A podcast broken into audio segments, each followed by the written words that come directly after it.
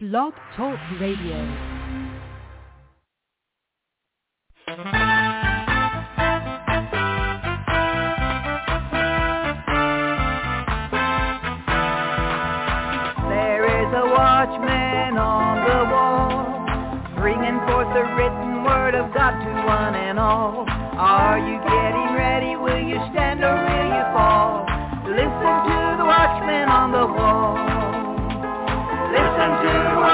On the wall.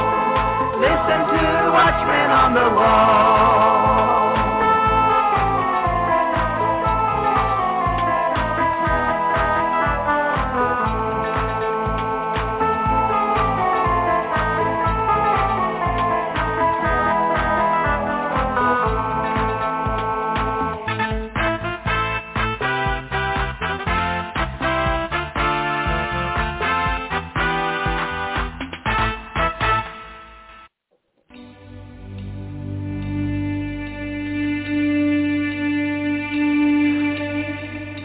Arise and shine, for your light has come, and the glory of the Lord has risen upon you.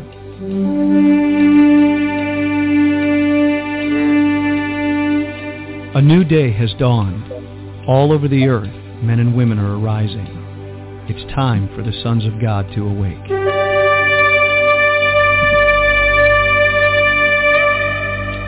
It is a day of justice, recompense, restoration, revival, and resurrection power.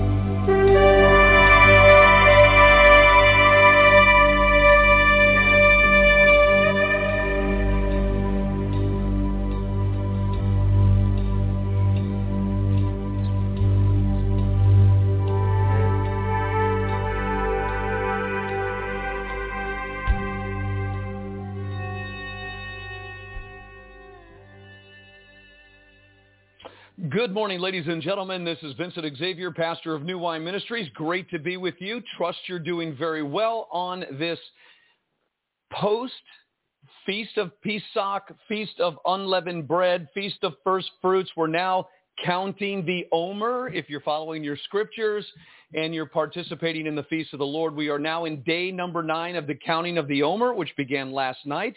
And that is according to the word of God, the children of Israel, they would begin to count the second day of Passover. They would begin to count 49 days.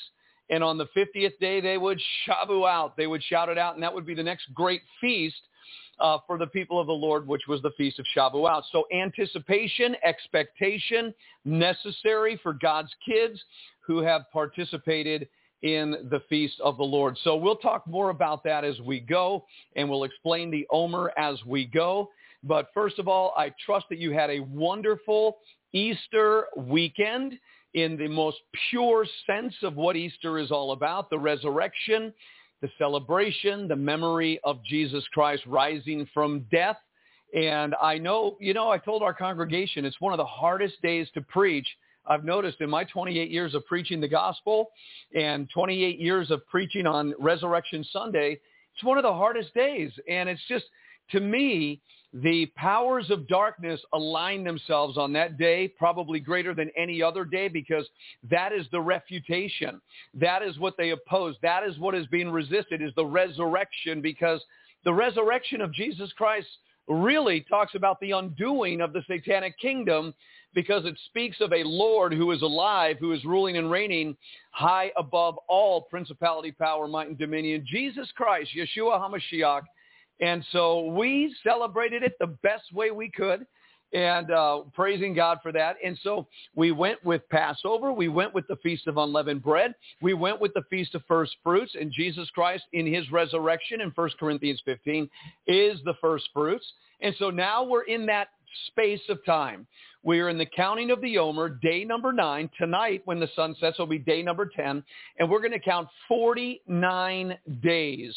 49 days every day. There is actually a blessing to recite, and it just depends on how far you want to go in the celebration. There are meditations and these things. I stay away from all that, but there is a blessing, and I will do that with you tomorrow and by the way, speaking of tomorrow, Wednesday, brother Daniel Second will be joining me on the air from Australia.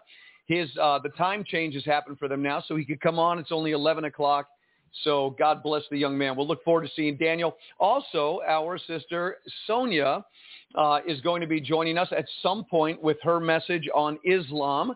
Waiting to hear about that because I know it's very important. And it sounds like she's paralleling and running with uh, Joel Richardson, who wrote the book, The Islamic Antichrist, was talking to a friend of mine the other day from Lebanon. Her name is Vi, and she's becoming more convinced that out of Turkey will come forth the Antichrist, which really uh, makes a lot of spiritual, biblical sense when you stop and think about it. So I'm looking forward to the days ahead and going through Bible prophecy and studying the Word of God.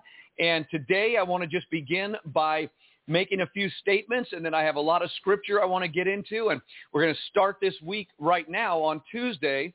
We're going to start this week off and get some perspective and direction uh, for where we are. And I think it's so important for a right word to be spoken at the right time. We always talk about being in the right place at the right time, doing the right thing with the right people right now, but it is also pictures of gold and apples of silver or apples of gold and pictures of silver when a rightly word is spoken in due season. And so we need a due season word, and that has been my heart desire is to bring forth what is the word of the Lord to you and what is the word of the Lord for the moment that we're living in right now. And I think that's super important. So I woke up with this phrase in my mind this morning, and I want to share it with you. The world, and this is not going to be a major epiphany for most of you, but the world is filled with sin. Now I want you to just think about that for a moment. The world is filled with sin. No surprise. You and I were sinners in a sin-filled world. But the Lamb of God who takes away the sin of the world took our sin away. Hallelujah. And we have received the word of God so that all the guilt, shame, condemnation, the death that was on us because of our sin, that too has been taken away. And the sin of the world could be removed from any life if that life will turn to the Lord Jesus Christ and receive the good news of the gospel. Behold the Lamb of God who takes away the sin of the world. All right, so now some people have viewed that the sin of the world of um, Judaism, Israel, that the you know the Israeli world because they were the sinners who broke the law of God because God gave his law to them. But I believe this reality stretches way beyond just that little area of the Jewish people. I believe, behold, the Lamb of God who takes away the sin of the world began with Israel, but it extended obviously to the ends of the earth, to all the nations of the earth. So that includes you, by the way, and that includes me. Our sins have been taken away. Our conscience can be made clear and clean by the blood of the Lamb. We have been washed in his blood. You know the message. I rejoice in that message, and I'm never going to get bored with that message.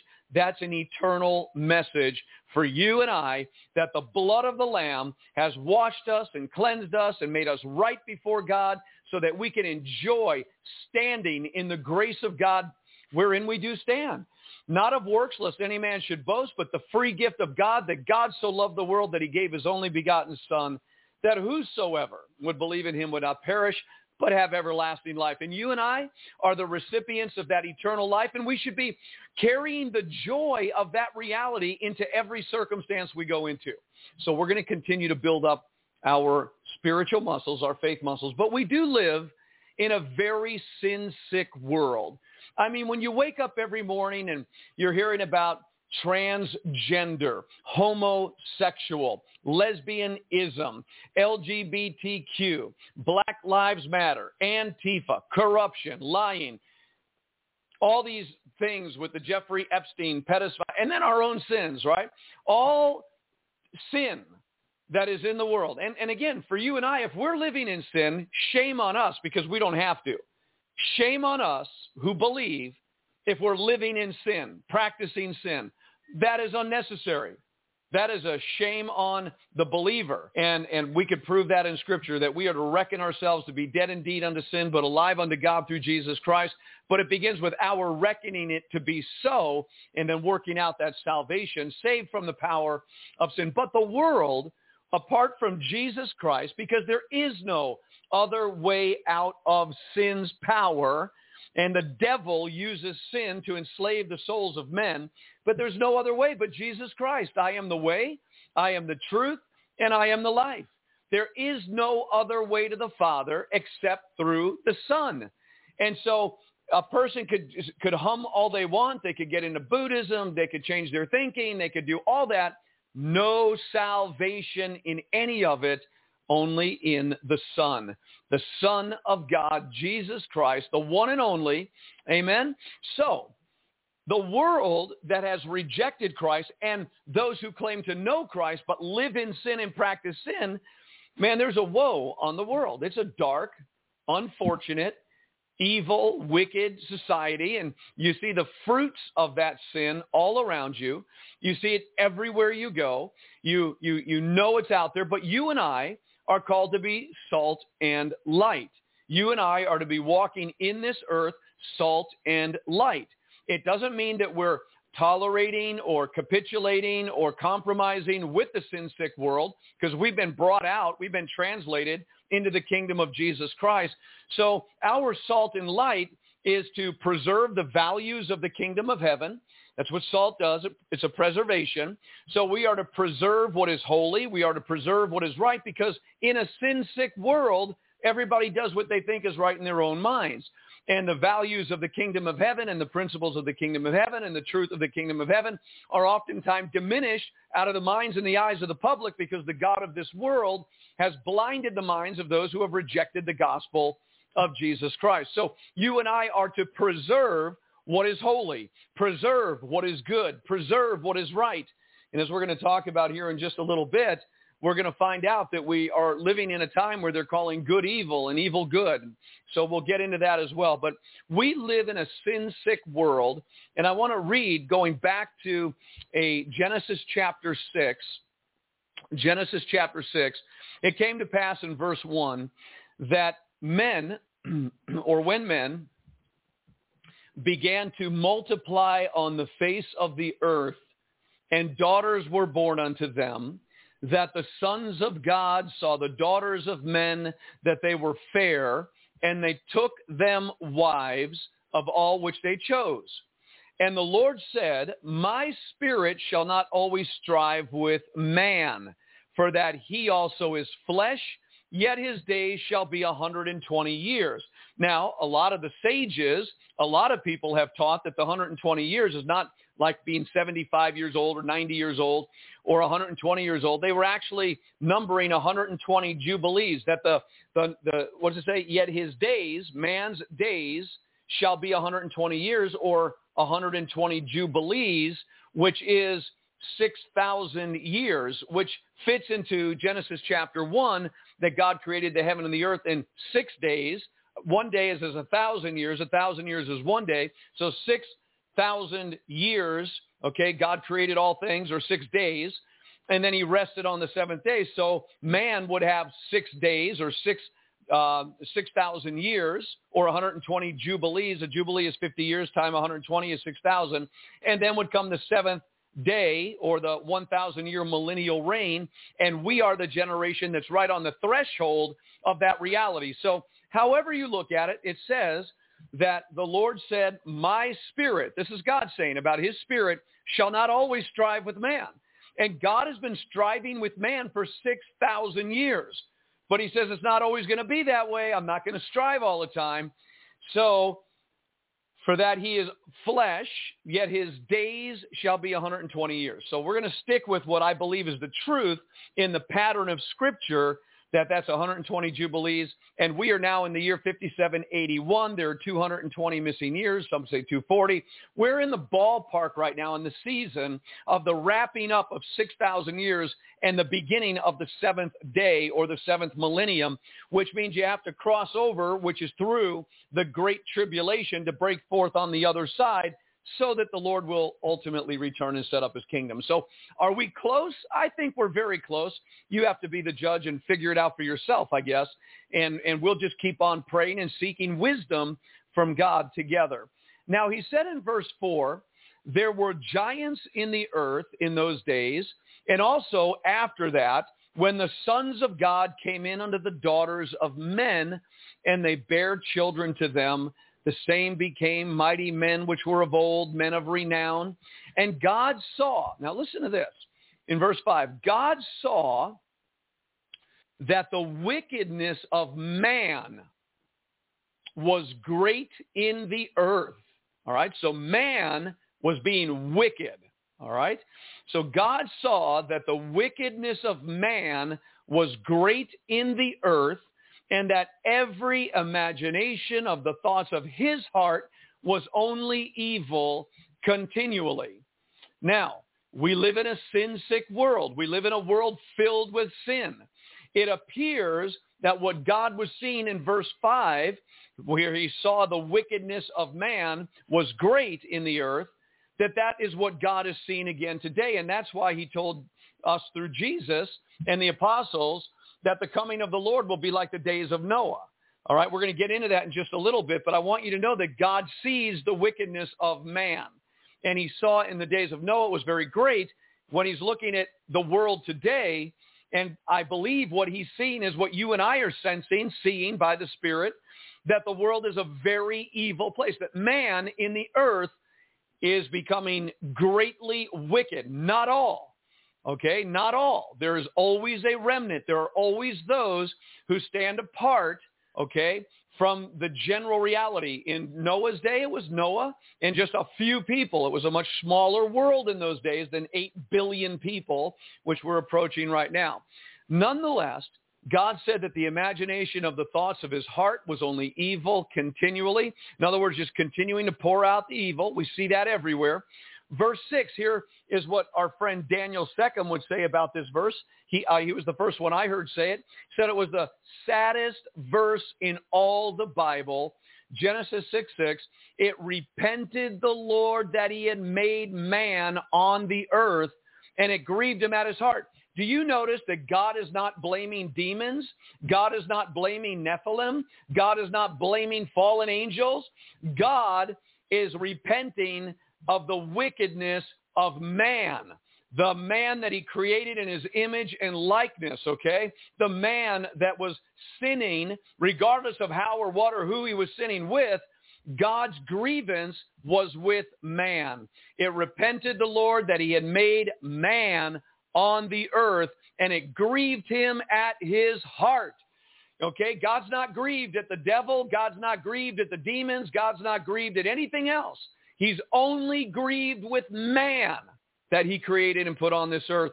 And then in verse 7, the Lord said, I will destroy man whom I have created from the face of the earth, both man and beast and the creeping thing and the fowls of the air, for it repenteth me that I have made them. So you go back to creation and God created the beasts of the earth, the cattle in the field, the creeping thing, the fowls of the air. It's all part of God's creation. So God is basically saying, I am so grieved of what man has participated in, what man has done, knowing my law, knowing my Torah, knowing my heart, knowing my spirit, they totally turned away. And I am so deeply grieved but God's grief compelled him to speak the words, I'm going to destroy him off the face of the earth. I created him. Therefore, I have a right to destroy him. I am the potter. They are the clay. If I don't like what they become, I break them and I'll do something brand new. so, simplifying things, verse, uh, I, it repents me that I made them. Verse 8 goes on to say in Genesis 6, 8, but Noah found grace in the eyes of the Lord. In this sin-sick world, there are individuals that are finding the grace of the Lord. They are finding the grace of the Lord. Not everybody that goes to church is finding the grace of the Lord. There are those whose hearts are turned toward God who are finding the grace of the Lord. They may not be in a superior condition of holiness as others. Nonetheless, their heart is in the right direction. God never looks at the outward performance of anybody. He always looks at the intention of the heart. And so in our generation, at the end of the end of the end of the ages, where we could see the days of Noah repeating themselves and coming to a, a fullness, if you will, in our generation, we have to ask ourselves, are our hearts turned toward the Lord? Are they just uh, are they are they slightly turned to the Lord?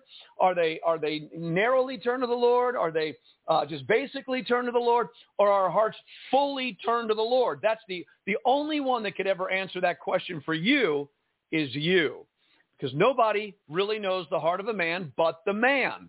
So you have to ask yourself. I have to ask myself: Is my heart fully turned to the Lord? Because if it is, I'm going to find favor. I'm going to find grace. I'm going to be the recipient of God's grace. I'm going to walk in the liberty of God's grace, the joy of God's grace, the abundance of God's grace. I know that I have eternal life. I know that my name is written in the Lamb's book of life. I love to honor the Lord. I love my daddy. And, and that's all there is to it. So who is this remnant? Well, Noah found grace in the eyes of the Lord and that word grace there, by the way, let me just take a look at that real quick. When he found grace, he found Jesus, really. But it's the cane. It means the grace, the elegance, the favor, and the acceptance, the kindness and the, and the beauty, well-favored. How about you? In the midst of a crooked and perverse generation, you want to shine as lights in the world, right? Philippians. So the idea for you and for me right now to pause, to take a selah, and ask ourselves the question, is my heart fully turned to the Lord or is it slightly turned to the Lord? Is it 30-fold turned? Is it 60-fold turned? Do I have one eye on the kingdom of the world? Do I have one eye in the kingdom of Christ? Do I have one foot in the world, one foot in the kingdom? That will always be a very dangerous and unhealthy place to be for anybody on this earth, okay? So ask yourself, everything you do, what's the motive?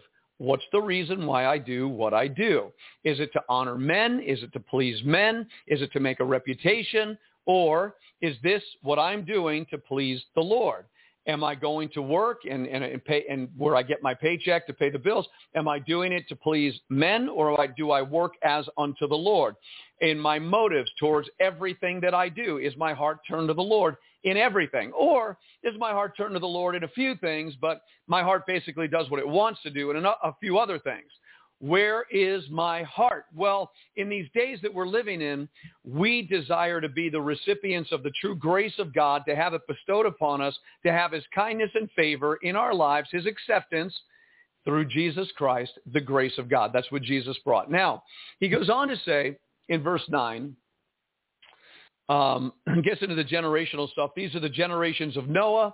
Noah was a just man and perfect.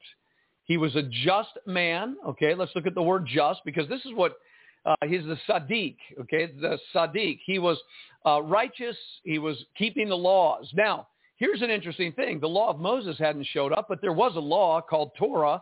They knew God's will. Man has always known what is right before God. He written, he's written his law upon the heart of every human being, right? So he knew what was right, and he was just. He conducted himself in a proper character, definition again. He did what was correct. He did what was lawful or right. So he was just and perfect in his generations. That's the tamim, the tamim.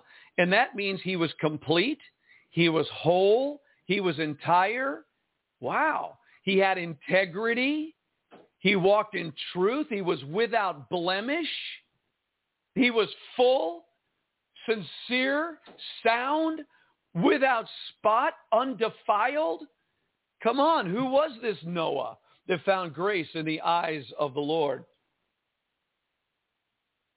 And so shall it be in our days, as the days of Noah are here, that the righteous remnant will be just and perfect not talking about justice and perfection, but having hearts that are full, undefiled, without spot, unblemished, totally full and complete, perfect, sincere, integrity, entire. So that means the true meaning of, of grace is the sense of an entirety of the life completely devoted to the purposes of God. Now that is what's going to pass the test in these last days. Multitudes are going to say, Lord, Lord, right? But they're not going to get in because they never were entirely devoted to the Lord. And it's important that you and I examine ourselves. Are we entirely devoted to the Lord in everything we do? And that doesn't make you religious.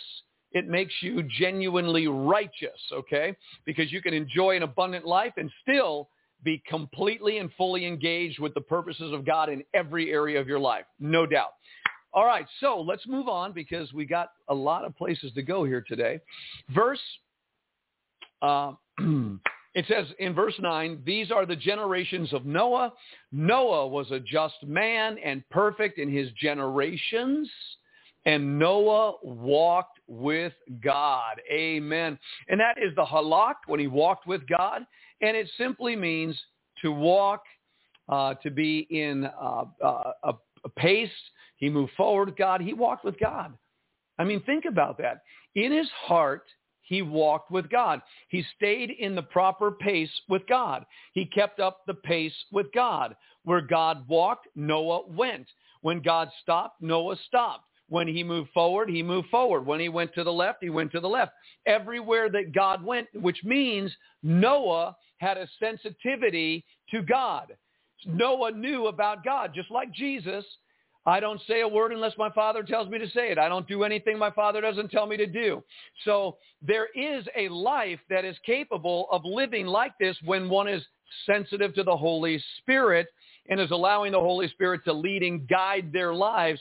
So when we are led by the Spirit of God, we are the sons of God. We're walking with God wherever he goes, we go. And that is what the, the remnant in the last days will be doing, but they be very few like in the days of Noah. So now we go back. We're just talking about the sin-sick world to lay foundation for things we want to talk about today.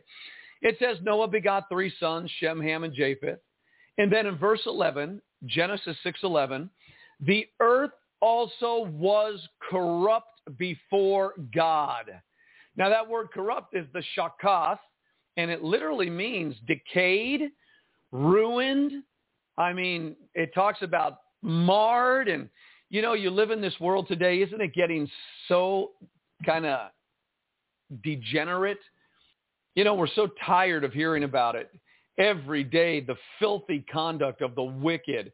We're so, you know, we're, we're just seeing that the world is at such a low ebb, low energy, that, that defilement, that darkness, that corruption, that evil of men because they refuse to turn to God, that they're entertaining demons. It's so sin sick. It's so horrible. And it says that the earth was corrupt before God, and the earth was filled with violence. I thought this was interesting. The word violence is Hamas. You know the terror organization over there in Israel? Hamas? Well, that's the same word for violence is the earth was filled with injustice is what it means. Injustice. It talks about cruelty. Uh, talks about unjust gain violent dealing, unrighteousness, oppression. It's all over the world today. It's all over the world because the governments of this world are under the control of Satan and they're oppressing the people and the people are afraid to do anything about it. Let's move on. Verse 12, God looked upon the earth and behold, it was corrupt, for all flesh had corrupted his way upon the earth, except Noah. Noah remained righteous. Noah's integrity remained. Okay, that's very important because we know in the last days people are going to begin to compromise, become lukewarm, capitulate to the times and tolerance and all these things because of the pressure that will be applied against the Christian community. Remember, the great tribulation is not against the world. The world has already come to a place of worshiping the dragon and the beast. Remember that. The pressure that's going to be applied by the dragon and all of his evil forces is against the Christians or the followers of Christ to get them to turn away from God. from stop doing what is right, to lose or forfeit their integrity, like Esau, who gave up his birthright for a pot of beans, so people will be trading over their eternal life to have a momentary moment of desire or pleasure or food to, to quell their hunger pains or whatever. But there will be a people that have integrity that regardless of what goes on, they are not going to turn away from God. And that's how Noah was. And that's how you and I have to be. But I love the fact that God spoke to Noah and said in verse 13, God said to Noah, the end of all flesh is come before me. For the earth is filled with violence through them, and behold, I will destroy them with the earth. All right, so God's basically saying that a time of destruction is coming, right?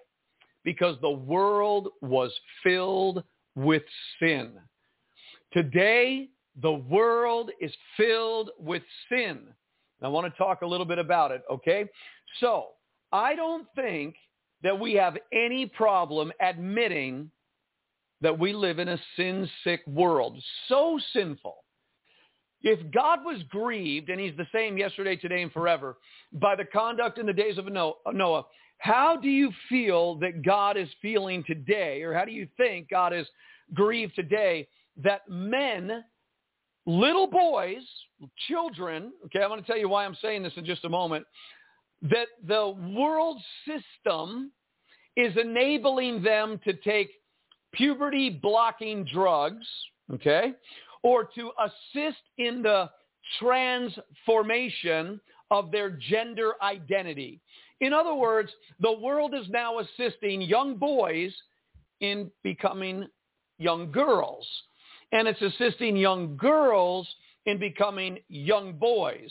And the doctors and the system and government and all these different aspects within our society are assisting in the transformation of the identity of a human being. That sounds Orwellian, doesn't it? Kind of draconian if you really think about it. Very satanic, very demonic when you think about that. And not only that, but we also know that not only are little boys and little girls being subject by their parents and the, the adults of the world to change their gender, what five-year-old really knows the truth? Come on. What seven-year-old or nine-year-old or an 11-year-old? And yet this is what's going on because of the twisted, sick minds of the people in this world because of sin. Okay? But it's not just that that grieves the Father's heart. You have men sexually intercoursing with other men. Now, if that's not disgusting and stinky, then we don't know what is. But that is horrible in the eyes of God. It is also horrible in the eyes of God for women to be having sexual fantasies worked out among women. Women looking like dykes and men like effeminate homosexuals. Now the world and the pornographers love women with women, men with men. They have gay porno, lesbian porno, homo porno, transgender porno, bestiality porno. I mean, you got in there. It's all there. But to God, who created man, this is the most despicable, disgusting, grievous, violent action, and yet it's being promoted all over the world because the new world order is coming and it is a sin-sick order. And yet you just got to see from God's perspective. And when God saw this in the days of Noah, he said, I'm going to destroy it. And he has every right to destroy it. But he tells the righteous remnant, you need to prepare an ark. And that's what we find in the following verses. And it says, in verse 14, make thee an ark of gopher wood, room shalt thou make it to the ark, and shall pitch it within and without with the pitch. And this is the fashion which you shall make it. The length of the ark there shall be 300 cubits, the breadth of it 50 cubits, the height of it 30 cubits. A window shalt thou make to the ark, and a cubit shalt thou finish it above. The door of the ark shalt thou set in the side thereof with lower, second, third story shalt thou make it. Oh, there's an incredible spiritual prophetic pattern to all that detail. Can't get into it right now, though.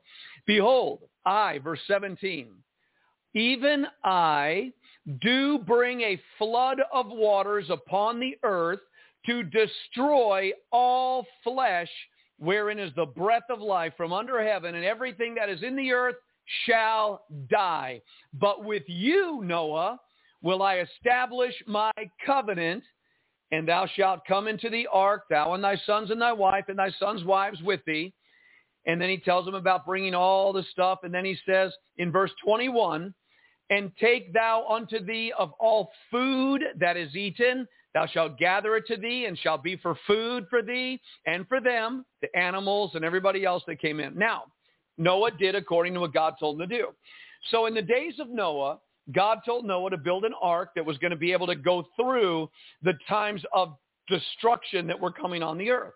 He told him, prepare an ark, get your food, Obviously, they needed water for that journey, so there would be water supply. And however God was going to do that through the rain and how it would supply the ship, whatever, they had food, water, shelter, provision of every kind. And God puts them, that little remnant, in a little ship. And that little ship was going to be preserved by God to go through a total global destruction so that on the other side of that destruction would come out a new earth and a new heaven. Now, what does this mean to us? Is this just a five-year-old Bible story that you go to Sunday school to hear? No, it's a little bit more complicated than that. Luke chapter 17. Luke chapter 17. Let's read that. Luke 17. and I want to pick it up in verse 22. Now we're fast forwarding thousands of years from the days of Noah until the day of Jesus Christ when he was on the earth. So we're thousands of years now down the road. The Messiah has come. Yeshua is in the earth. And he spoke these words to his generation and to a future generation when all these things would be fulfilled. Let's look what he said. Jesus said to his disciples in verse 22, the days will come when you shall desire to see one of the days of the Son of Man. Oh, we're already desiring it right now, aren't we? And you shall not see it. And they shall say to you, see here, or see there. Go not after them, nor follow them. For as the lightning that lighteth out of the one part under heaven shines unto the other part under heaven, so shall also the Son of Man be in his day. But first must he suffer many things and be rejected of this generation. Okay, so that day of lightning of the Lord's return has not come yet. But he does say this in 26. And as it was in the days of Noah. All right, these are the words of Jesus. As it was in the days of Noah, so shall it be also in the days of the Son of Man, plural, days.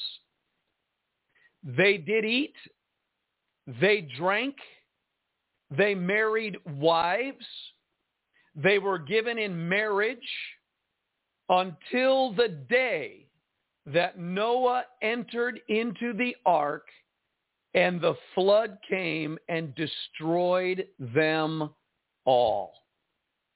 Okay? So he uses that day. the days of Noah. What are they doing? Well, obviously, we just read the earth was corrupt. It was defiled. It was blemished. It was wicked. It was evil. It was licentious. It was just every thought of the imagination of the heart was evil continually. It was ugly. But what were they doing in that environment? They were eating. They were drinking. They were marrying, giving in marriage. He goes a little further in verse 28 and he talks about another time. He says, likewise also, Luke, 8, uh, Luke 17, 28, as it was in the days of Lot. They did eat, they drank, they bought, they sold, they planted, they builded. But the same day that Lot went out of Sodom, it rained fire and brimstone from heaven and destroyed them all. Even thus shall it be in the day when the Son of Man is revealed. In that day, he which shall be upon the housetop and his stuff in the house, let him not come down to take it away. And he that is in the field, let him likewise not return back. Remember Lot's wife. You know what the devil is trying to do to our generation right now? Let me, let me be clear to the remnant, okay? I'm speaking to the remnant right now. He's, he's using witchcraft. He's using magic. He's using mind-binding spells, okay? That's what's going on all over the world right now. The witchcraft is heavy right now all over the world, and it's prevailing. Believe me, the demonic, satanic, occultic, evil witchcraft powers are, have been working and to bring everything to this moment. The veil is so darkened over the minds of man. But what God wants the, what, or excuse me, what the devil wants the remnant to do right now is to start rethinking their position. Well, I started, you know, when I first heard this message, it made a lot of sense so I started to prepare my ark. When I first heard this 30 years ago, 40 years ago, 25 years ago, 20 years ago, 5 years, 10 years, when I first heard the message of the end times, boy, did it resonate with my spirit. Boy, I started to build my ark, prepare, get ready. I started, you know, really being involved in it. But through the process of time, the, the devil is saying, just look back.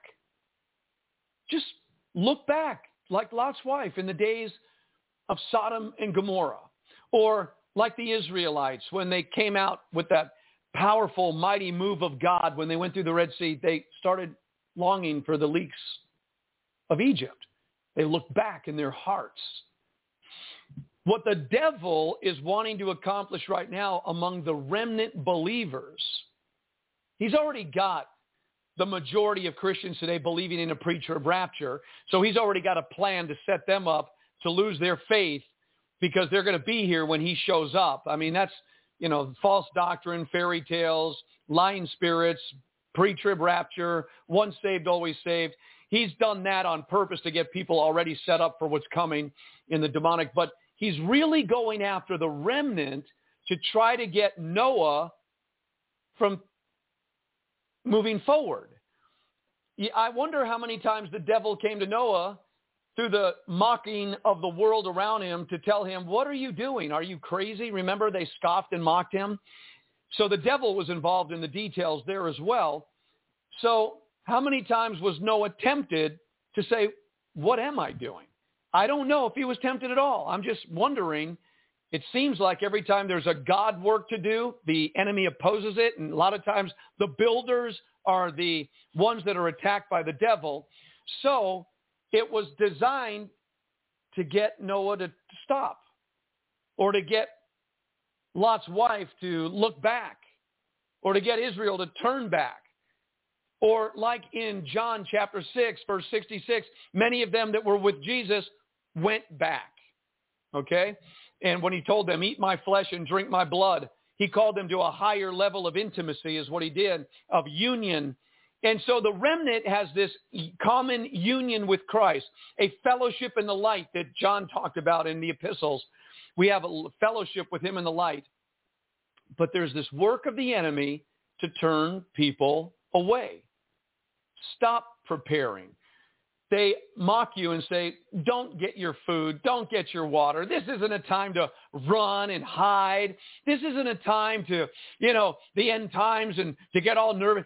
They actually mock people from doing what God told Noah to do, even though we're recognizing in our world that it's just like the days of Noah in its viciousness and its ungodliness and its cruelty and its sinfulness. Okay, it's all there.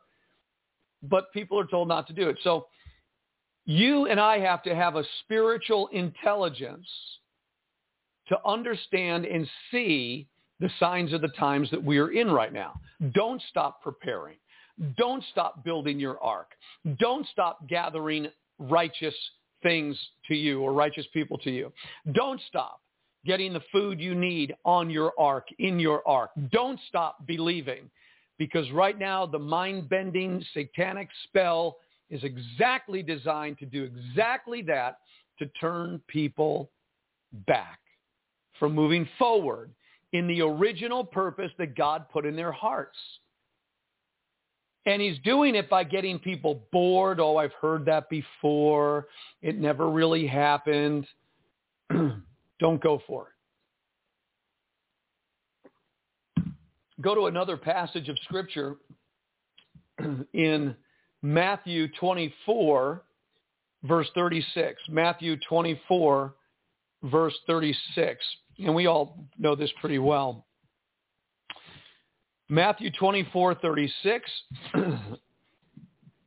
says this, But of that day and hour knoweth no man. Now this is all about Matthew 24. Jesus talking about his return immediately after the tribulation of those days. But here he says, But of that day and hour knows no man. No, not the angels of heaven, but my Father only.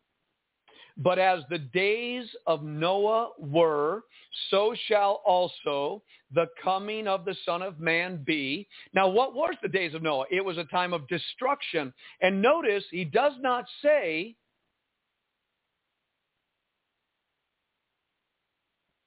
the day, singular. He says, but as the days of Noah, Noah were, the days of Noah were, so shall also the coming of the Son of Man be. For as in the days that were before the flood, when Jesus Christ will bring judgment. You remember in Revelation 6, they hide in the rocks and they, they, they say, behold, they see the wrath of the Lamb has come. His time has come, the wrath of the Lamb. Well, that wasn't the second coming of Jesus.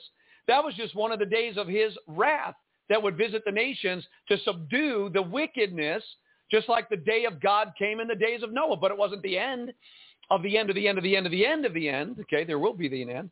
But now he says, for as in the days that were before the flood, they were eating and drinking, marrying, given in marriage, until the day that Noah entered into the ark and knew not until the flood came and took them all away in destruction. We know that. Those that were taken away were taken away in destruction so shall also the coming of the Son of Man be. Then shall two be in the field, the one shall be taken in destruction, and the other left. Watch therefore, for you know not what hour your Lord does come. But know this, that if the good men of the house had known in what watch the thief would come, he would have watched and would not have suffered his house to be broken up. Therefore be ye also ready, for in such an hour as you think not, the Son of Man comes. Well, that's very interesting because above, Jesus was talking about his coming immediately after the tribulation. Every eye would see him. So he's talking about something else in the realm of destruction and judgment, okay? Who is who then is that is a faithful and wise serpent, servant, servant, whom his Lord has made ruler over his household to give them meat in due season. Blessed is that servant whom his Lord, when he comes, shall find so doing. Doing what? Preparing, watching, being ready, getting themselves motivated, walking with the Lord. Full integrity intact, right? Verily I say unto you that he shall make him ruler over all his goods. And if that evil servant shall say in his heart, my Lord delays his coming. And that's the atmosphere. That's the general atmosphere right now that's moving around us. The Lord's delaying his coming. We've heard this before. I've, I've prepared. Nothing happened. That's all satanic witchcraft against those builders, okay? The people that went, went out beginning, but they're turning back. And what are they doing? They're saying the Lord's delaying is coming. They begin to smite his fellow servants. I mean, I, I was smitten last week by somebody on our own chat room. Just reached out and smote me and told me I was effing a problem, you know, because I, they didn't like what I was saying and they didn't like the fact that I cut them off because, but you see, this is where people are going to become vicious and cruel and they're going to become like the world because they're not treated the way that they want to be treated. Last time I heard, the last time somebody treats you in a disrespectful way, you're to turn the other cheek. But I noticed that my so-called brother and friend, rather than turning the other cheek, he launched the F-bomb at me because he didn't like what I did. But you see, this is just the beginning of the way things are going to be. So now it says, my Lord delays his coming and shall begin to smite his fellow servants and to eat and drink with the drunken the Lord of that servant shall come in a day when he looks not for him, and in an hour that he is not aware of. and shall cut him asunder and appoint him his portion with the hypocrites. There shall be weeping and gnashing of teeth. Beware. Watch out. Because you think the Lord is delaying his coming. You don't like the way you're being treated. For whatever reason you think and you're going to become that kind of cruel and wicked and evil, watch out. Repent. Repent of your sin. Now, in what I want to ge- generally get into here is let's go to Isaiah chapter 5. And now we're going to get into the meat of today's message. Okay, I've laid a lot of groundwork. I hope that's been okay with you. Isaiah chapter 5. And we're going to start in verse 20, and we're going to look at this. And I just want to say it again, prophetically, to you, my brother, my sister, the remnant whose hearts and integrity are intact, who are fully following the Lord in your generation, when many are turning back, the devil is trying to work on you to get you to look back like Lot's wife. Jesus said, remember Lot's wife, don't look back. Don't stop your preparations.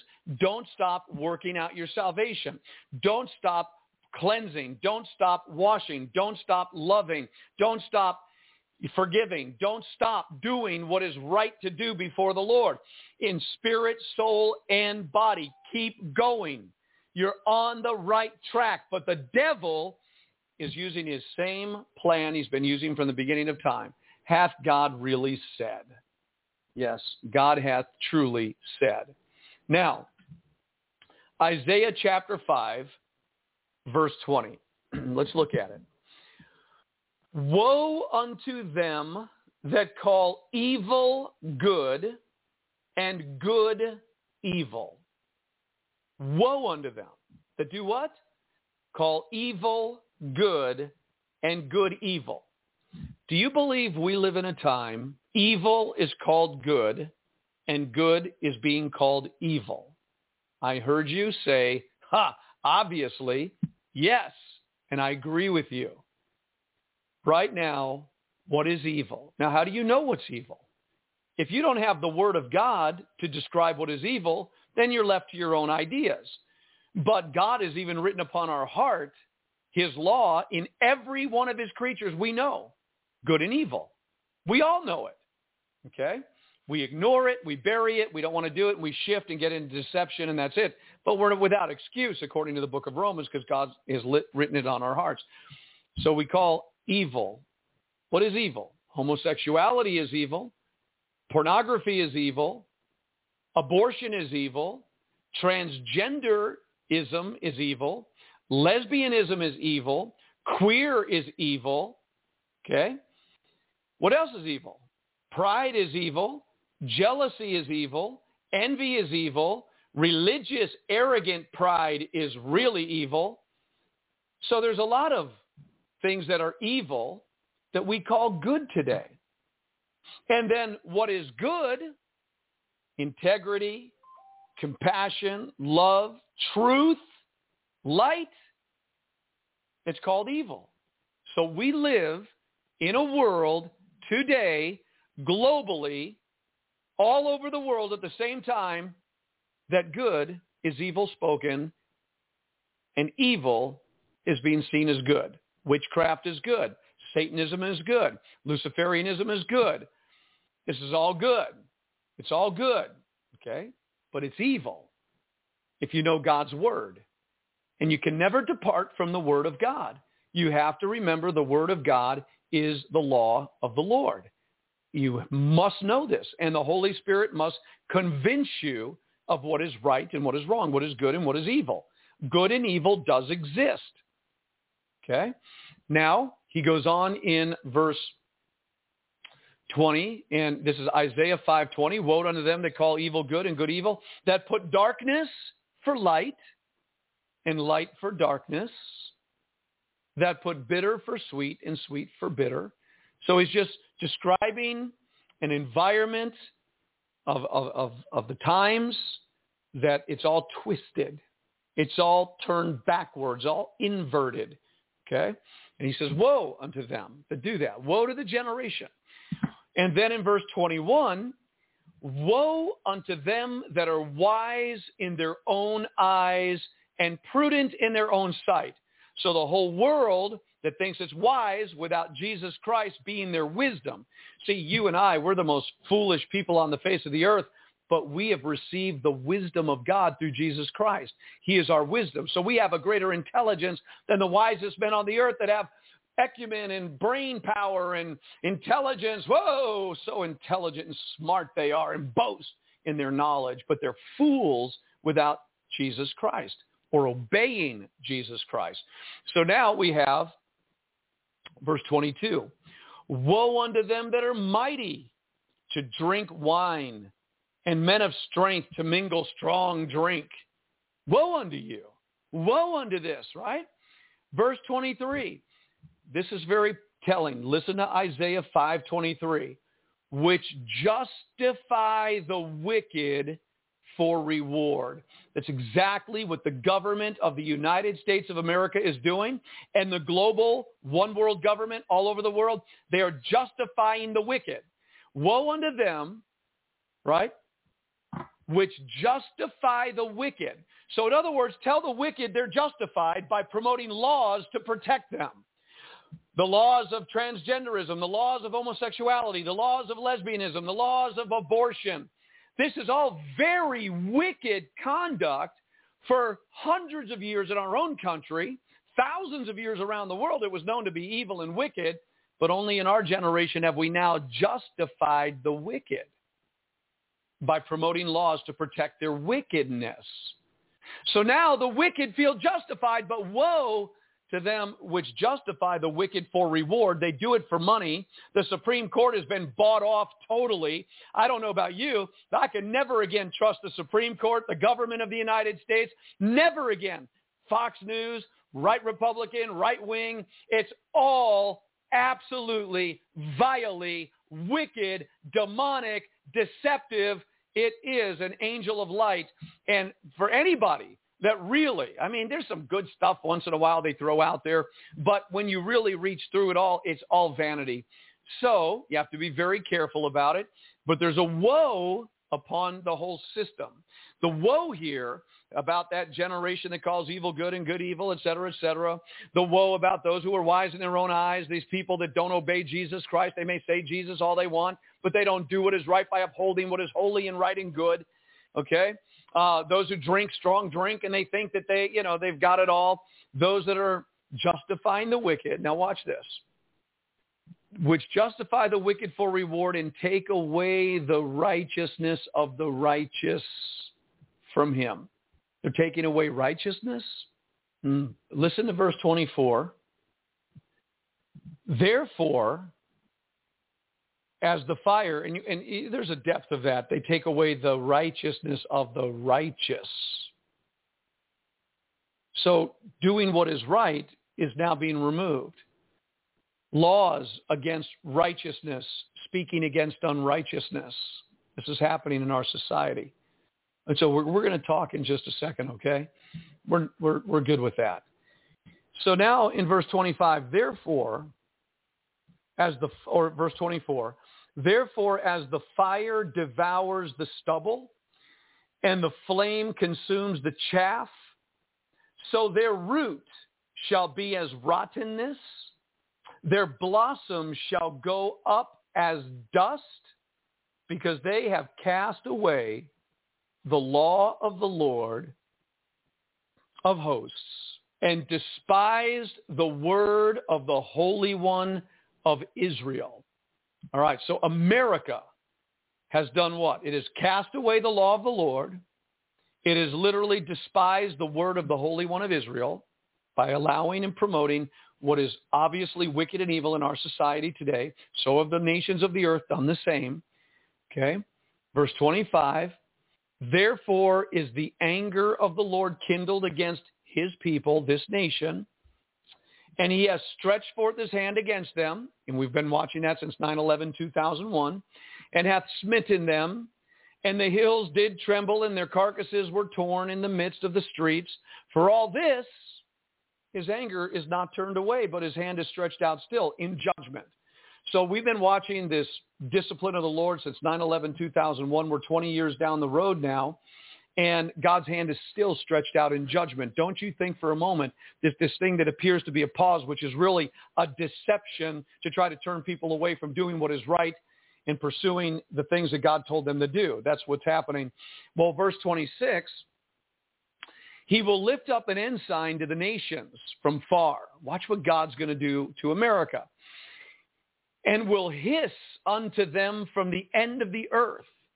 And behold, they shall come with speed swiftly.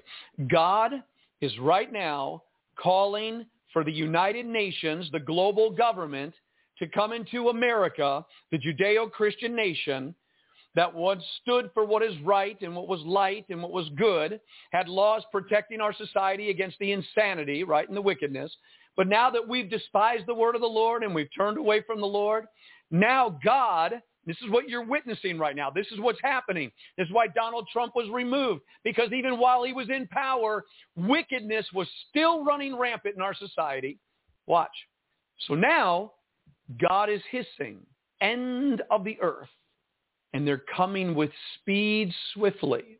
Who are they? The demonic powers, the evil nations of the earth. Watch.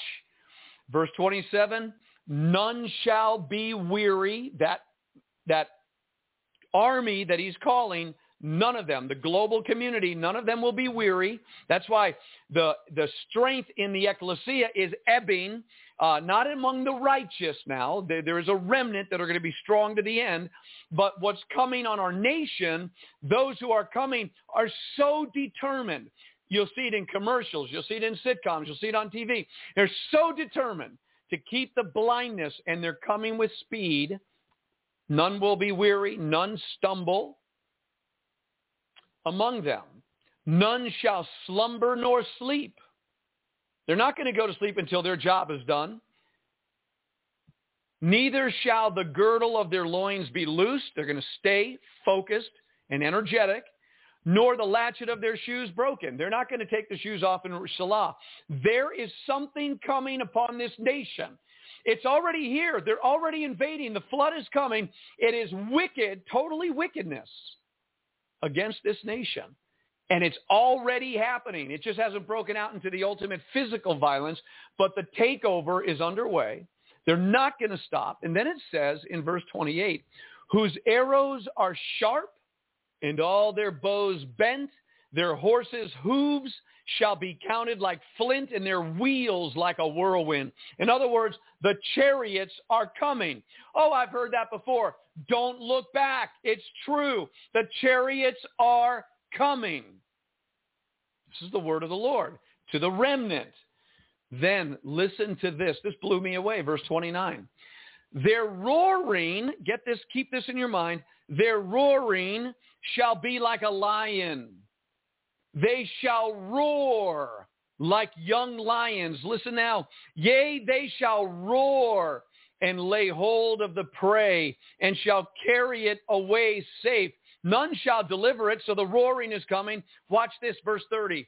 And in that day, they shall roar against them like the roaring of the sea and if one look unto the land, behold darkness and sorrow, and the light is darkened in the heavens thereof. Wow. So their roaring shall be how? Like the roaring of the sea. Turn with me to Luke chapter 21. Luke chapter 21 verse 25. And here's what Jesus said.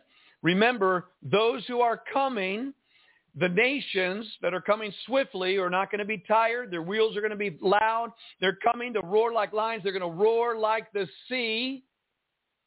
Jesus said it this way. Luke 21 verse 25. There shall be signs in the sun and in the moon and in the stars and upon the earth distress of nations with perplexity the sea and the waves roaring. How are they going to be in Isaiah 5:30? In that day they shall roar against them like the roaring of the sea. And how what's Jesus saying? the sea and the waves roaring, men's hearts failing them for fear and for looking after those things which are coming on the earth. What's going on here? If you stop preparing right now, this flood that he's hissing for, that God is literally calling for, of the nations of the earth. Give you another perspective of what it looks like. In Jeremiah chapter 1, oh, would to God that Jeremiah were back in the house. Amen. So Jeremiah chapter 1, verse 11 says this. Moreover, the word of the Lord came unto me, saying, Jeremiah, what do you see? And I said, I see a rod of an almond tree. Then said the Lord unto me, You have well seen, for I will hasten my word to perform it. What was the almond tree? It was when in springtime, it was the first to burst forth. It came suddenly, quickly. Here, the Lord, I've read this a hundred times. It means more to me today than it did the first time I read it. The Lord is saying, I am going to do what? I am going to hasten my word to perform it.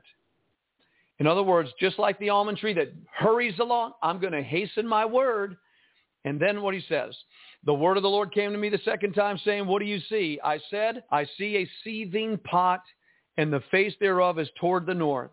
Then the Lord said unto me, out of the north an evil shall break forth upon all the inhabitants of the land.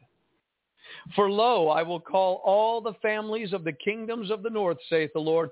They shall come, they shall set everyone his throne at the entering of the gates of Jerusalem, and against all the walls thereof round about, against all the cities of Judah, and I will utter my judgments against them, touching all their wickedness. God has been telling America about all her wickedness. The Judeo-Christian nation, come on, this is what God is saying to America. This is what Jeremiah would say to America today and Israel in their sin. Okay, because we are the offshoot, the offspring of Israel, no doubt about it. Now, he says, I'm going to speak to them concerning all their wickedness, but I'm going to bring out of the north the kingdoms and the tribes of the north. They're going to set themselves at every gate, in every town, in every city.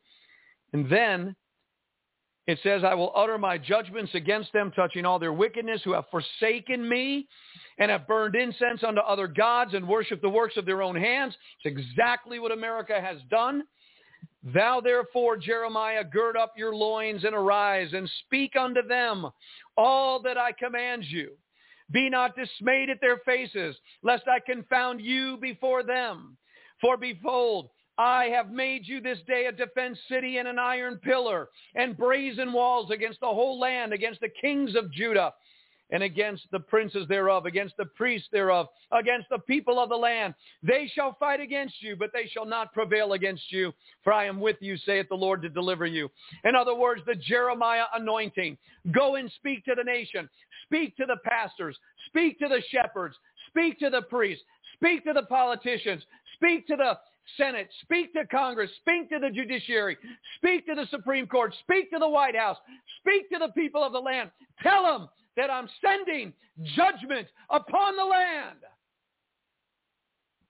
But don't you refrain from saying what I tell you to say, or I will embarrass you before all of them. This is what God was telling Jeremiah. And right now, there's this idea like, Oh, we've talked about it for so long. It has lost its meaning. Oh, stop building your ark. Linger a little longer, Lot. Look back, Israel, and say, well, it was better back there in the world system anyways. What's all this talk about? Come out of her, my people. This may not be the time. Well, if it's not the time, then what time is it?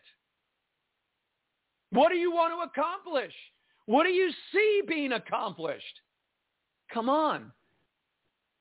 No, no, no. The Jeremiah prophetic anointing of God is alive and well. And he'll raise up any vessel he wants to to keep telling the people what God is going to do.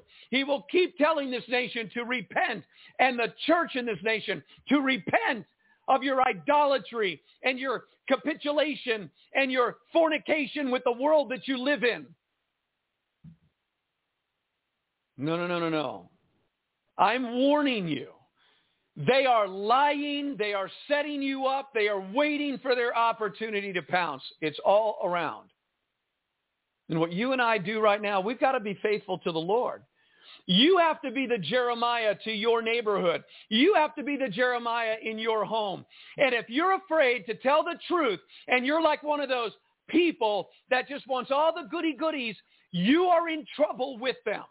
They were wrong before. They're going to be wrong again. I got people that hear the true words of God and they don't want to hear it anymore. They don't even want to be around it anymore. They just want to go and live in la la land and make everything done and they're on their own doing their own thing. They are wrong. They are so wrong. People forget that we just went through a year. They say now that 580,000 Americans have died to COVID-19 in the last year. That's what they're telling us. 580,000 Americans dead well, there was only 3,000 or 2,997 and 9-11. Now 580,000. And Bill Gates is telling us that a worse pandemic too is coming soon. Vaccinate the whole world as quickly as you can. And we're hearing story after story about people being vaccinated and getting very sick. You won't be able to travel with the passport. You're going to turn back now. You're going to preach peace and safety now. You're going to let your children live in this world without really getting down deep into their hearts and telling them the truth to break their spoiled little natures. Are you, are you serious? You will weep and you will mourn for their loss when they turn from the Lord if you do not instruct them in righteousness right now. You are not living in a casual moment upon this earth. You are living where the invasion is coming with speed, but the darkness, you can't even see it. Can't feel it. Don't want to feel it. Don't want to see it. Don't want to hear it. I just want to be okay right now. A week from now, that whole mentality could be dashed to the grounds. I'm just warning you. I'm just warning you. We are not going to get tired of speaking the truth in love. We are not going to say, you know, you want to talk about the Constitution? Let's talk about the Constitution. I'd love to talk about the Constitution. A lot of people, some of my dear friends are telling me that the Constitution of the United States of America was designed to let homosexuals, lesbians, queer, all these different things protest in the streets of America. They have a right to address the grievances of their government. And I'll tell you, have you ever really studied constitutional law? I haven't. But what I have looked at are the people that formed the Constitution. The very nature of the Constitution uh, yeah, I can read them to you. I got it. Want to hear a little bit of the nature of the Constitution? Let's do it. Just a little bit. Just kind of sidestepping some things, having fun, okay? So, let's go to it. So here we go. Let's go. Let's start with this one. I always thought this was a good one. Got to get way to the top here. And it's okay. I mean, you could have differences. That's fine. Differences are good. Um, but let's get to the truth let's just give just a few examples. Um, I got to go a little deeper here. Just a few examples of what I'm referring to here. Mm-hmm. All right, this is the one I love. Let's just talk about the Constitution. So these are a few declarations of the founding fathers. Now I want you to hear what they had to say. Don't tell me I've already heard it. Listen. Listen. John Adams, signer of the Declaration of Independence. He was a judge, a diplomat, one of two signers of the Bill of Rights, and the second president of the United States. He was a signer of the Constitution, okay, or the Declaration of Independence. He said, and I quote, the general principles on which the fathers achieved independence were the general principles of Christianity. I will avow that I then believed and now believe that those general principles of Christianity are as essential and immutable as the existence and attributes of God.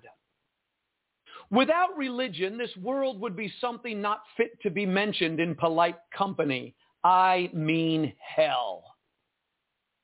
The Christian religion is, above all the religions that ever prevailed or existed in ancient or modern times, the religion of wisdom, virtue, equity, and humanity. Suppose a nation in some distant region should take the Bible for their only law book and every member should regulate his conduct by the precepts there exhibited. What a utopia! What a paradise would this region be? I've examined all religions, and the result is that the Bible is the best book in the world. How about John Quincy Adams? He was the sixth president of the United States. He was a diplomat, Secretary of State, U.S. Senator, U.S. Representative, old man eloquent and hellhound of abolition. Here's what he said. My hopes of a future life are all founded upon the gospel of Christ. And I cannot cavil or quibble away the whole tenor of his conduct by which he sometimes positively asserted and at others countenances his disciples in asserting that he was God. What's he talking about? The hope of a Christian is inseparable from his faith. Whoever believes in the divine inspiration of the Holy Scriptures must hope that the religion of Jesus shall prevail throughout the earth. Never since the foundation of the world have the prospects of mankind been more encouraging to that hope that they appear to be at the present time. And may the associated distribution of the Bible proceed and prosper till the Lord shall have made bare his holy arm in the eyes of all the nations, and all the ends of the earth shall see the salvation of our God. This is in the chain of human events. The birthday of the nation is indissolubly linked with the birthday of the Savior. The Declaration of Independence laid the cornerstone of human government upon the first precepts of Christianity. Samuel, Adaman, Samuel, Samuel Adams, I'll just read a couple more. Signer of the Declaration of Independence, father of the American Revolution, ratifier of the U.S. Constitution, governor of Massachusetts said, I rely upon the merits of Jesus Christ for a pardon of all my sins. The name of the Lord is a strong tower. Thither the righteous flee and are safe. Let us secure his favor, and he will lead us through the journey of this life and at length receive us to a better. I conceive we cannot better express ourselves than by humbly supplicating the supreme ruler of the world that the confusions that are and have been among the nations may be overruled by the promoting and speedily bringing in the holy and happy period when the kingdoms of our Lord and Savior Jesus Christ may be everywhere established and the people willingly bow to the scepter of him who is the Prince of Peace. He also called on the state Massachusetts to pray. What did he said to pray? Pray number one, the peaceful and glorious reign of our divine Redeemer may be known and enjoyed. Wow. Pray that we may with one heart and voice humbly implore his gracious and free pardon through Jesus Christ, supplicating his divine aid, and above all to cause the religion of Jesus Christ in his true spirit to spread far and wide so the whole earth shall be filled with his glory. And pray, number three, with true contrition of heart to confess their sins to God and implore forgiveness through the merits and mediation of Jesus Christ, our Savior. Now, let me ask you a question, and let me just read one more, okay? Jo- Josiah Bartlett. He was a military officer, signer of the Declaration of Independence. He was a judge and the governor of New Hampshire. Here's what he said called on the people of New Hampshire to confess before God their aggravated transgressions and to implore his pardon and forgiveness through the merits and mediation of Jesus Christ, that the knowledge of the gospel of Jesus Christ may be made known to all nations, pure, undefiled religion, universally prevail, and the earth be filled with the glory of the Lord. Come on. Gunning Bedford, I will read another one. Military officer, member of the Continental Congress, signer of the Constitution, federal judge, said to the triune God, the Father, the Son, and the Holy Ghost, be ascribed all honor and dominion forever. Amen.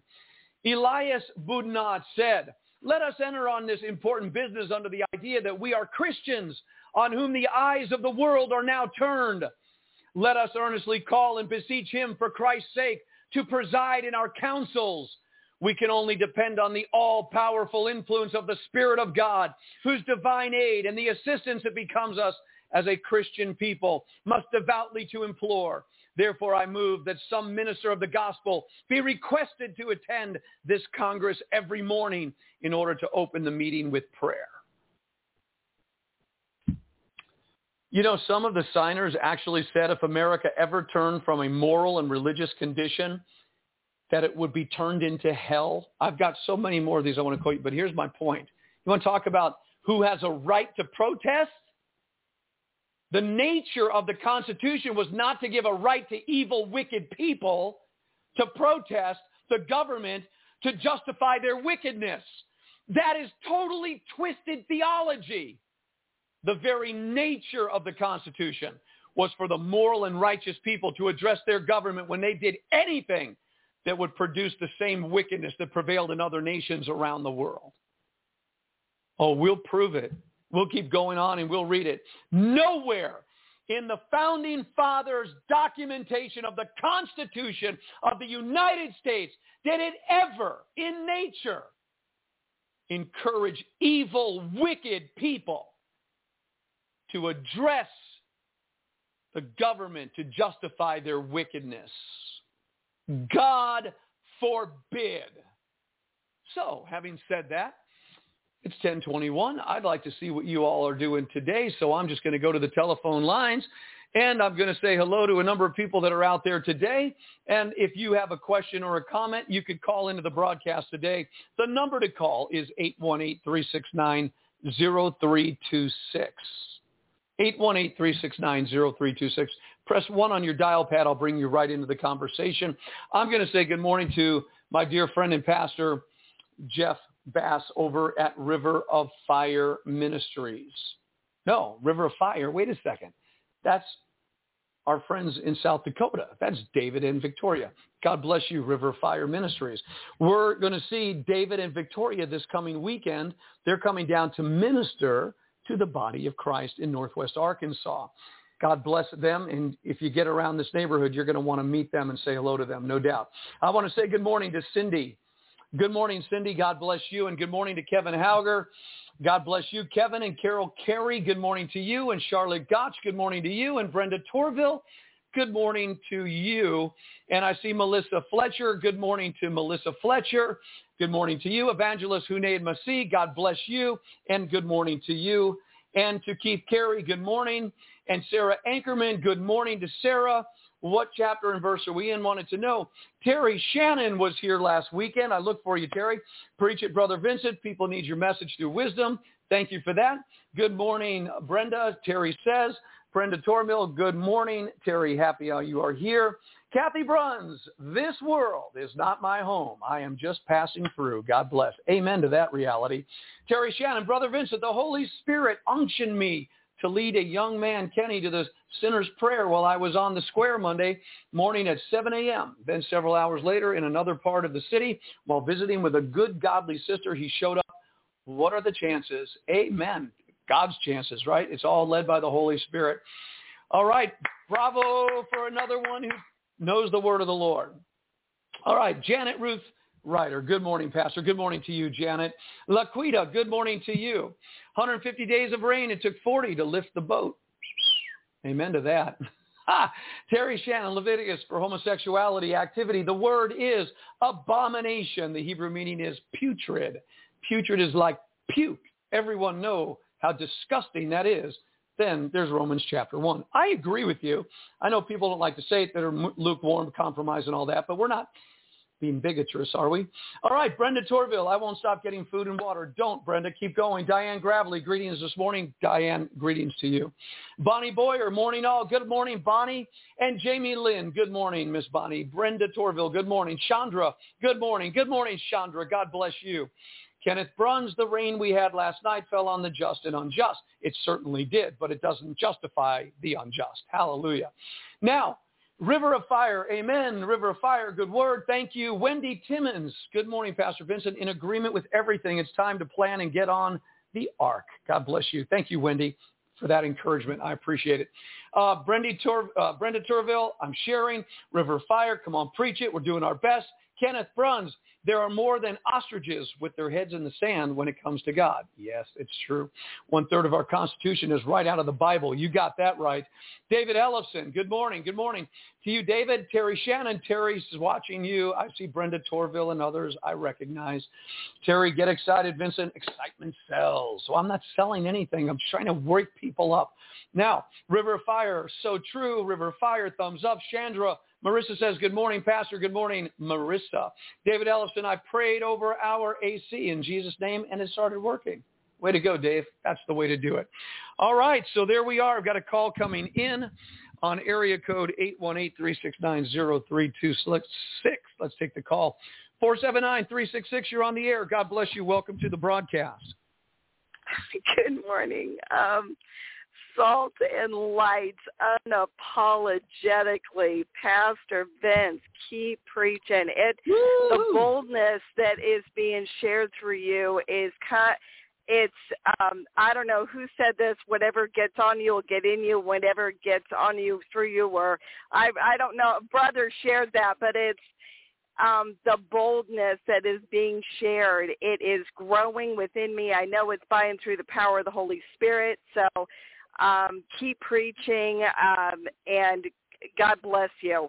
God bless you. And the um, the awakening, because the um, whenever you are uh, take it to the when uh, how do God Holy Spirit help me to relay this when the urgency, you know, as you are preaching. Um, the urgency because there is such a dumbing down.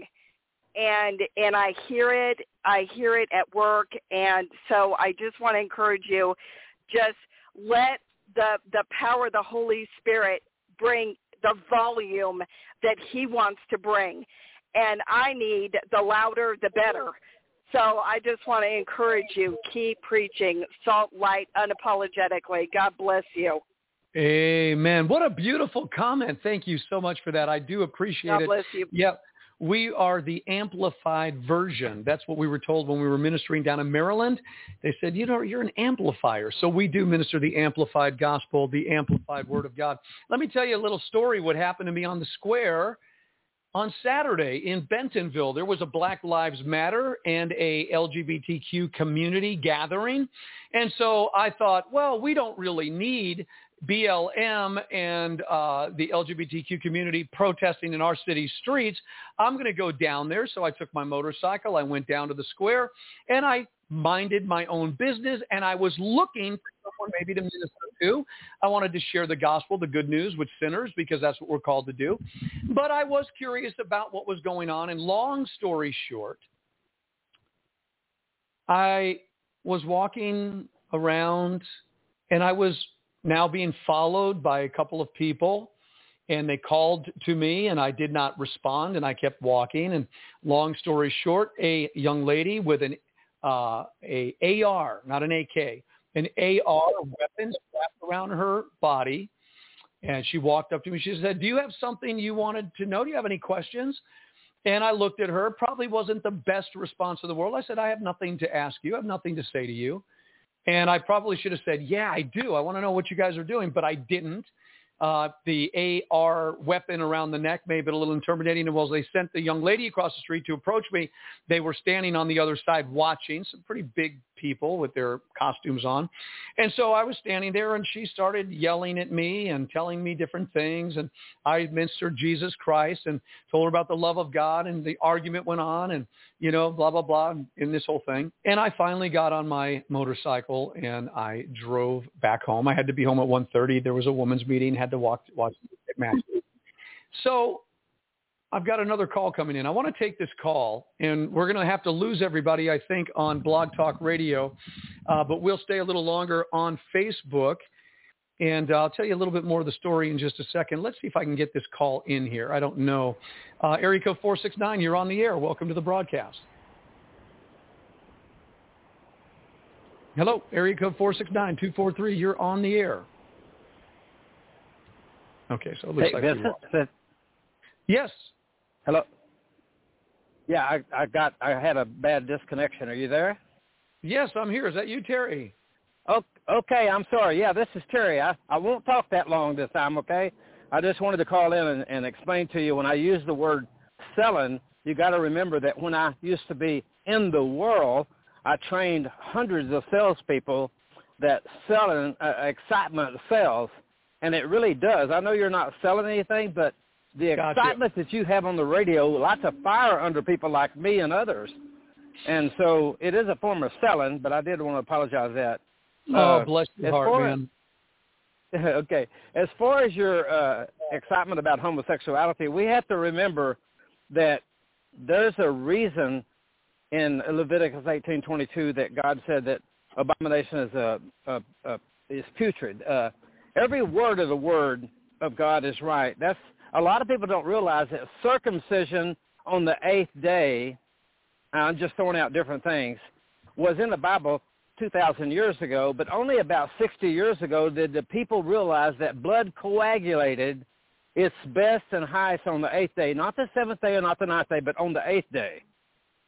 And so I'm just saying that I'm, I'm bringing up things that are in the Bible that people don't talk about. For example, there's rivers underneath and going and flowing through the oceans. It talks about that in the Bible. And the last thing I wanted to say, I'm sorry I missed you on the square uh, Saturday night. Uh, I did watch all the the uh, protests. It was not that big of a deal. I want to bring up one thing that my brother Ryan Hollingsworth mentioned, and it was so true. And we witnessed all weekend down there. I was up there six and eight, eight hours a day, Saturday and Sunday. But that night, Brother Hollingsworth looked at me and he said, "You know, isn't it funny? We're out here in the sun and it's bright and everybody's having a fun, and they're over there in the dark, in the shade of the building, and you can't really see as much as you want to. Isn't that incredible observation? They're in the Yeah, dark, Yeah. Well, it's You know, true. and it's that's so true. and that's all. Yeah, and that's all I had. I just wanted to say hi, and, and I'm sorry I missed you, but I'm coming back to Bentonville because I had a great opportunity yesterday morning. I canceled breakfast to talk to this young man, Kenny, on the square, and uh, it was unbelievable. It was just fantastic. His mother had been trying to get him to accept Jesus Christ as his Savior for years, and he wouldn't. And I was unctioned, and he allowed me, and I told him, I said, look, you go to your mother today, and you tell her that you accepted Jesus Christ because your parents care about you more than any human flesh on this world. And so you do that. And he said he would. And that's all I got, Vincent. All right, Terry. Well, make sure while you're in town you come visit us. I was looking for you at church on Saturday and Sunday. We missed you, but you be blessed, and we'll see you very soon. Thank you for chiming in, and thank you for explaining what you were saying. And we're all good, man. God bless your heart. We'll talk to you God bless soon. you. Hopefully again more this week. All right. God bless you. Okay. And that's Bye-bye. it for our broadcast today. We're going to have to say goodbye, and we'll see you tomorrow. Remember, Daniel Second will be joining me on the air tomorrow. You stay focused on what God has called you to do and let God take care of the results. Okay, just leave the results to God. You keep doing what God told you to do. Right now, Omega Radio, 24 hours a day, seven days a week. You could join into a roundtable discussion, how to prosper in the time of famine with Patricia Joy Xavier and her roundtable discussion. And remember, if you would like to support this radio broadcast, this ministry on the air, we certainly would appreciate your support. The way to do that is by going to our website, nwmglobal.org or omegaradio.org. And if you go to omegaradio.org, you should be able to find the donation tab and support the ministry that way. For everybody who does, thank you. God bless you. We'll see you tomorrow with Bells On. I'm Pastor Vince. Shalom and God bless. Right now, roundtable discussion with Patricia Joy Xavier.